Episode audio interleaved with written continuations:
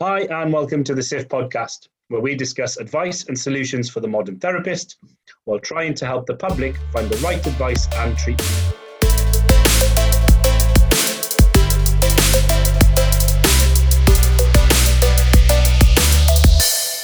I'm your host, Mike James. Welcome to episode nine, and I'm delighted to introduce Eoin Murray from UA92. Welcome, Eoin. Thank you, Mike thanks very much for having us and inviting us on to chat with yourself and your network. Oh, that's our pleasure. So, for the listeners, we were uh, introduced to a mutual connection, and almost immediately, with some correspondence, we realized there's a lot of stuff that we have in common and a, real potential for collaborating. And all we wanted to do first was have a little chat for about 30 minutes to introduce you, the organization, and to discuss some of the common themes that we share that could help therapists and other healthcare professionals.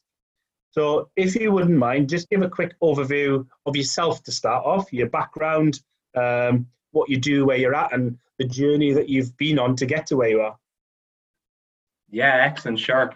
Um, I suppose my background was from uh, south of Ireland. Started uh, my undergraduate studies on a course called Health and Leisure Studies, um, it was quite a broad course, and there was lots, I suppose, similar components to sport and exercise science courses.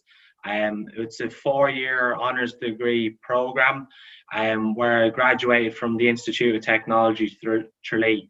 It was great foundation, and um, the variety of programs and modules that we got to the study there, and the expert staff guidance that we got. So that was kind of the founding phase. I was lucky when I was there to also work with a couple of individuals that um, are still practicing and well renowned at home, whether that be um, Maeve Frawley or Joe O'Connor. They gave me a great opportunity to get up and running, I suppose, find my feet on the ladder of where it was I wanted to go. Um, that gave me a, a taste uh, for going along the lecturing route. So when I was in IT Tralee, um, I was fortunate enough to get opportunities in my final year to help some of the academics deliver uh, material to first years. I um, got a little bit of a taste of it. Obviously, looked at what were the qualifications that were needed if it, that was a career that I was looking to pursue. Um, next up on the list was a master's. So again, with support with colleagues from IT Tralee, um, reviewing endless amounts of personal statements, applications, etc., etc., the, the paperwork that went with it, um, I found myself in Cardiff, so not a million miles away from you, I'd say, sir. So, um, Una Moynihan there was was a great help and helped me get to Cardiff. You may come across Kevin Morgan, I think, was the course leader at the time. Um, so I did a sports coach and master's degree program at, at Cardiff Metropolitan University.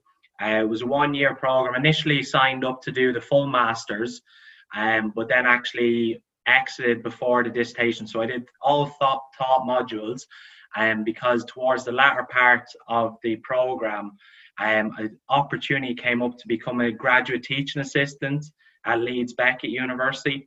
Um, so basically, if I was to do the master's dissertation, there would have been an overlap between the PhD start dates, etc. So um, off I went then to Leeds, another little journey along the road. Uh, ended up in Leeds Beckett University um, and did a graduate teaching assistant role there uh, for four years. And then for the last kind of year and a half or so, um, I've been doing my PhD part time because uh, I've since started a role at, where you said at the very beginning, University Academy 92 in Manchester. So it's kind of like a, a very broad whirlwind overview of being here, there, and everywhere. yeah, as many Irish people have been. Well, a well a well travelled nation. Yeah. So, but back home, you say you mentioned Tralee. Do you know Derek Griffin? I don't know him personally, but I, I know the name Derek. Yeah. Um, yeah, really, really well respected and established physio who's making fantastic indents in the pain science world and the pain management world but one of those annoyingly talented runners as well. so um, it is it is a small world. You get about and you soon bump into people, and um, I always think certainly from from a similar sort of um, geographical setup in South Wales, it's always nice when you bump into people from home wherever you end up and realise that everybody's making waves.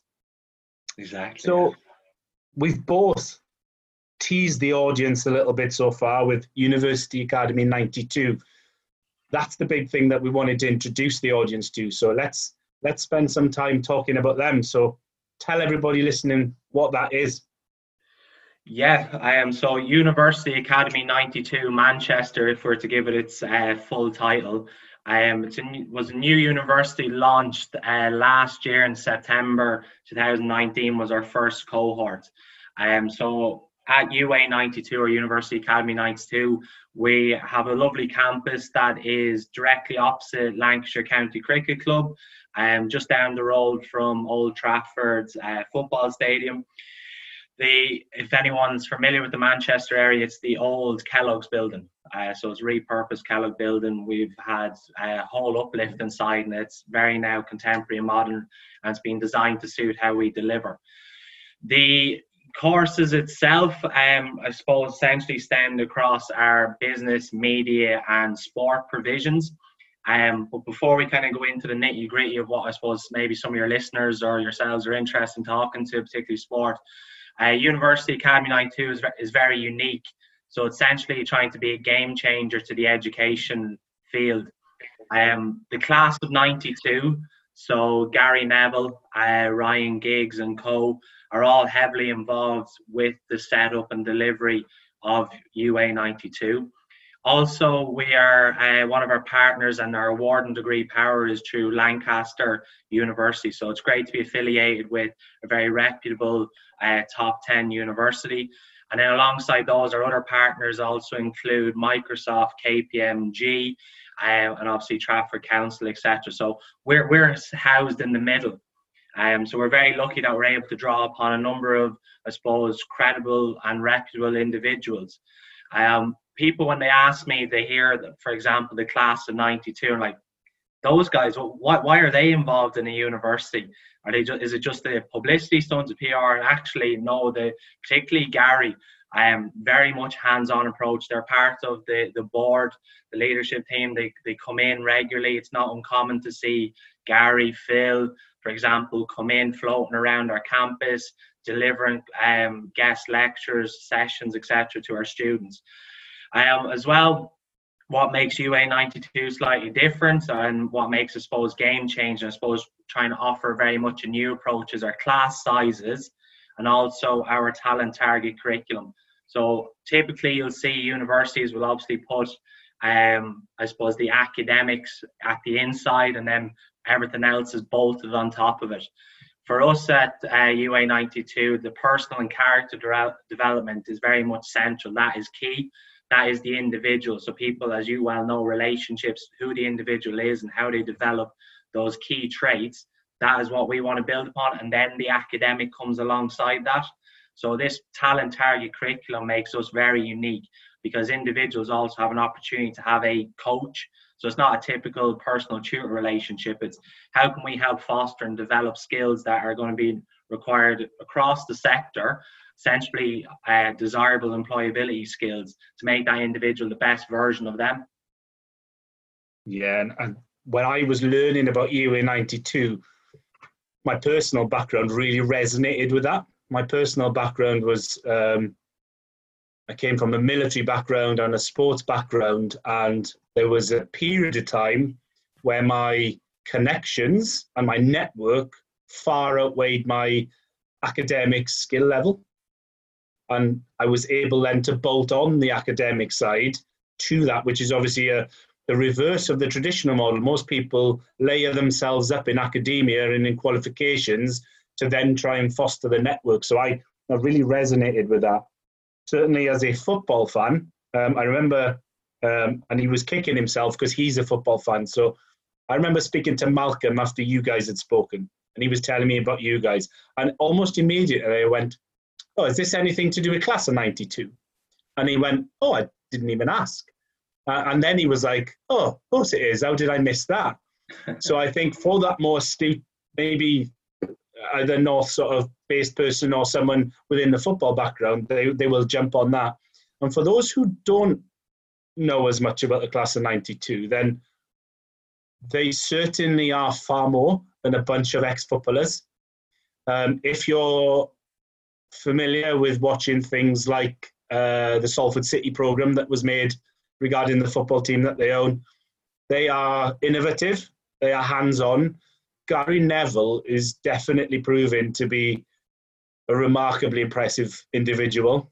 Everything he does is, is very, very, very impressive. And, and he is someone that almost through association, you have to, uh, there's a certain level of standard that you will expect from the things that he, he deals with. And UA 92 certainly seems to be hitting the ground running with that, that reputation. Uh, it's nice, love, to, nice to hear that as well, that our students as well have picked up on that. So initially, maybe like you mentioned, Mike, that individuals were drawn because of the name and who we were and what we we're affiliated to. Well, now we're quite proud that we have a number of student metrics there that speak for themselves. So yes, it's great that we are getting this publicity that maybe uh, I don't know if any other universities are trying to get up and running, but obviously we are able to get that head start and draw upon the quality networks that um, Gary and Lancaster have. But thankfully now it's speaking for itself. So this novel approach that we've taken, the student satisfaction rates are very high.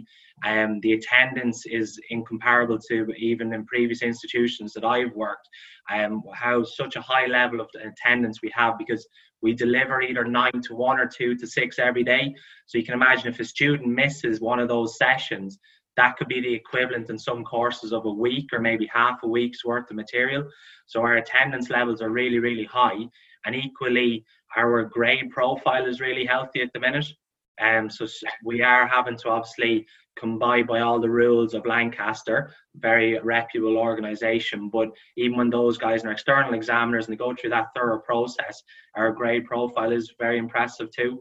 But we are hoping that we not to that.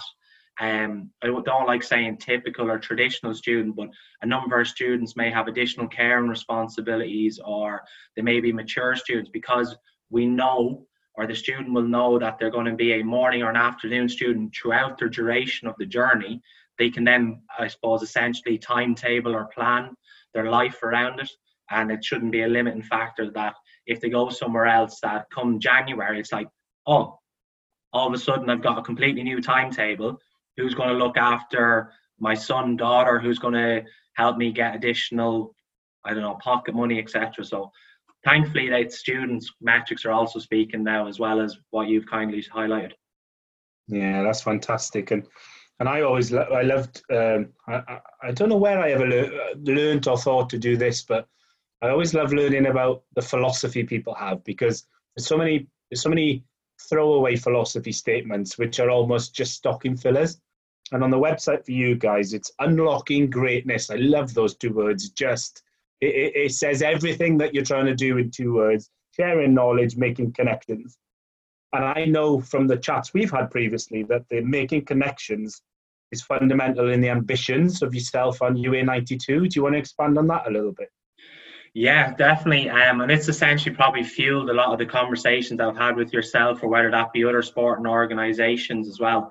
Um, so whether it be my line manager or the HR or again the board of executives leadership team, whatever terms you want to put on it, they are very keen for us to reach out and make those connections with industry leaders, partners, those individuals that have experience and or are able to share their experiences, whether that is actually coming into the classroom and or helping with curriculum design. So um, all of our courses at some stage have um, been reviewed or been part of industry experts, whether that be academics like myself that are currently still delivering, or, academics, as I've heard somebody recently use the term, um, or whether it's like drawn on international frameworks, for example, and getting those individuals involved. So it's very much collaboration. Uh, because we are new and because we are trying to set up we don't just want to be seen as, oh, this is a fad or it's just going to be a flash in the pan. It's very much about trying to establish those long term, mutually beneficial relationships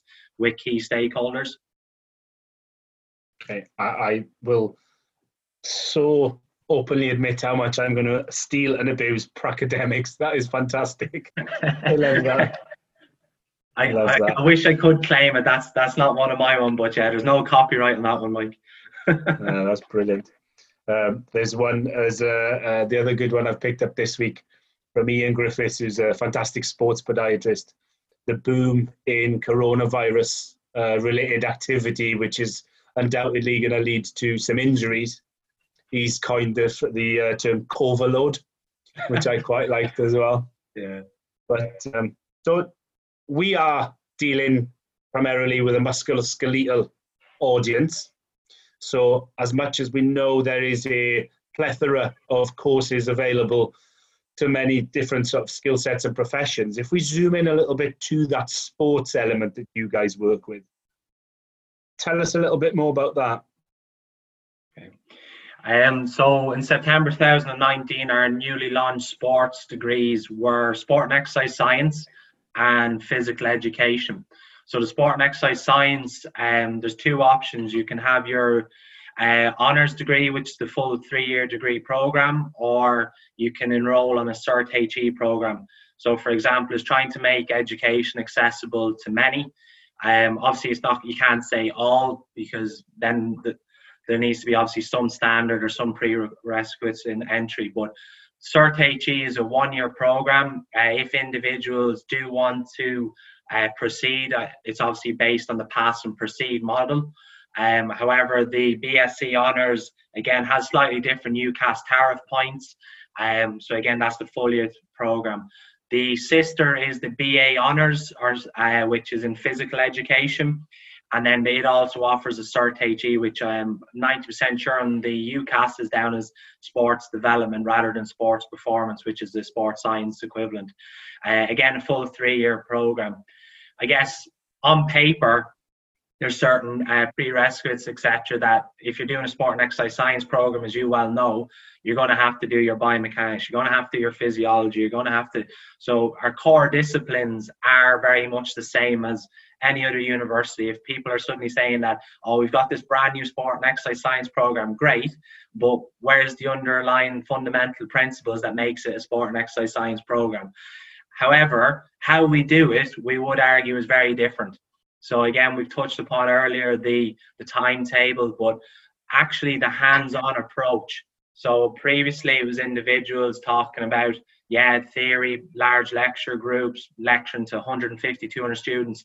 That's not how we do things. It's small cohorts, lots of flip learning, lots of blended learning approaches, whether that be through guest lectures, insight days, and or practical. So that's kind of a very whistle stop tour of our two main ones in the pipeline, which will be launched uh, this September coming, we have a sports management program. And then hopefully further along the lines, we'll be looking at your area of interest and your area of expertise to potentially uh, launch programs aligned to it and also sports coaching. Yeah, brilliant. Sounds it's exciting times, exciting developments. Now, even in the world of musculoskeletal care and sporting injuries, there still, I always feel, appears a bit of a divide or a bit of a gap in the knowledge base between how exercise science, performance science complements and works in tandem with the rehabilitation and the therapy. Now, we can split that into from a performance point of view and we can split it in an injury rehab point of view. But I would love to hear your thoughts on how those two, two things work symbiotically, how they can complement each other when there's an athlete or a patient in front of us?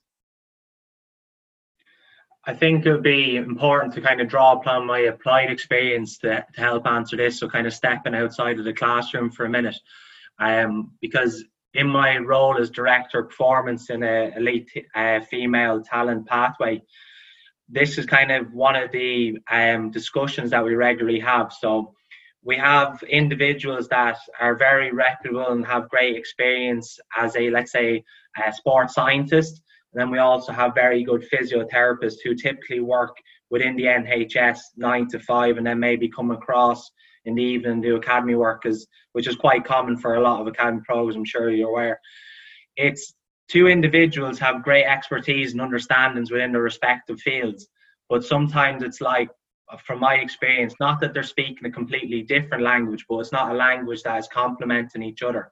So one of the biggest things I try and get both practitioners and the individual I'm working with is actually take a step back and you hit the nail on the head. Look at it from the athlete's perspective.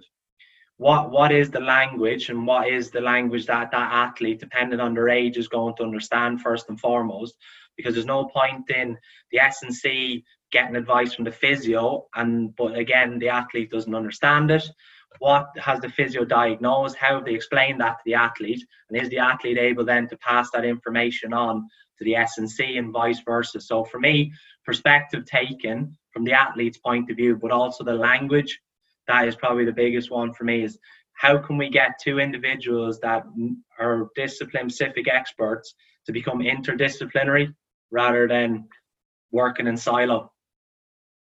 Yeah absolutely. And i think you know we we love our buzzwords in the therapy world and patient-centered care is a big one which is, is an accurate one and and suddenly when you remove the, the injury element of it we quite, quite often forget athlete centered care.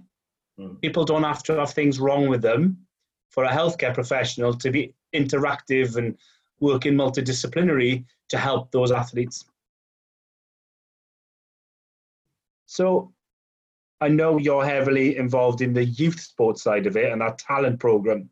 Now, I think that's where, again, a lot of the therapists probably tentatively tread sometimes because we still have those outdated beliefs of what we can do with youth youths and youth athletes.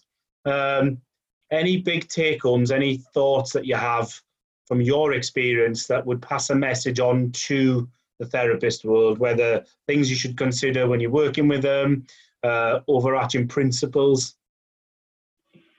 Yeah, I think without echoing and repeating what we've said is obviously relationship building with the athletes and those around you.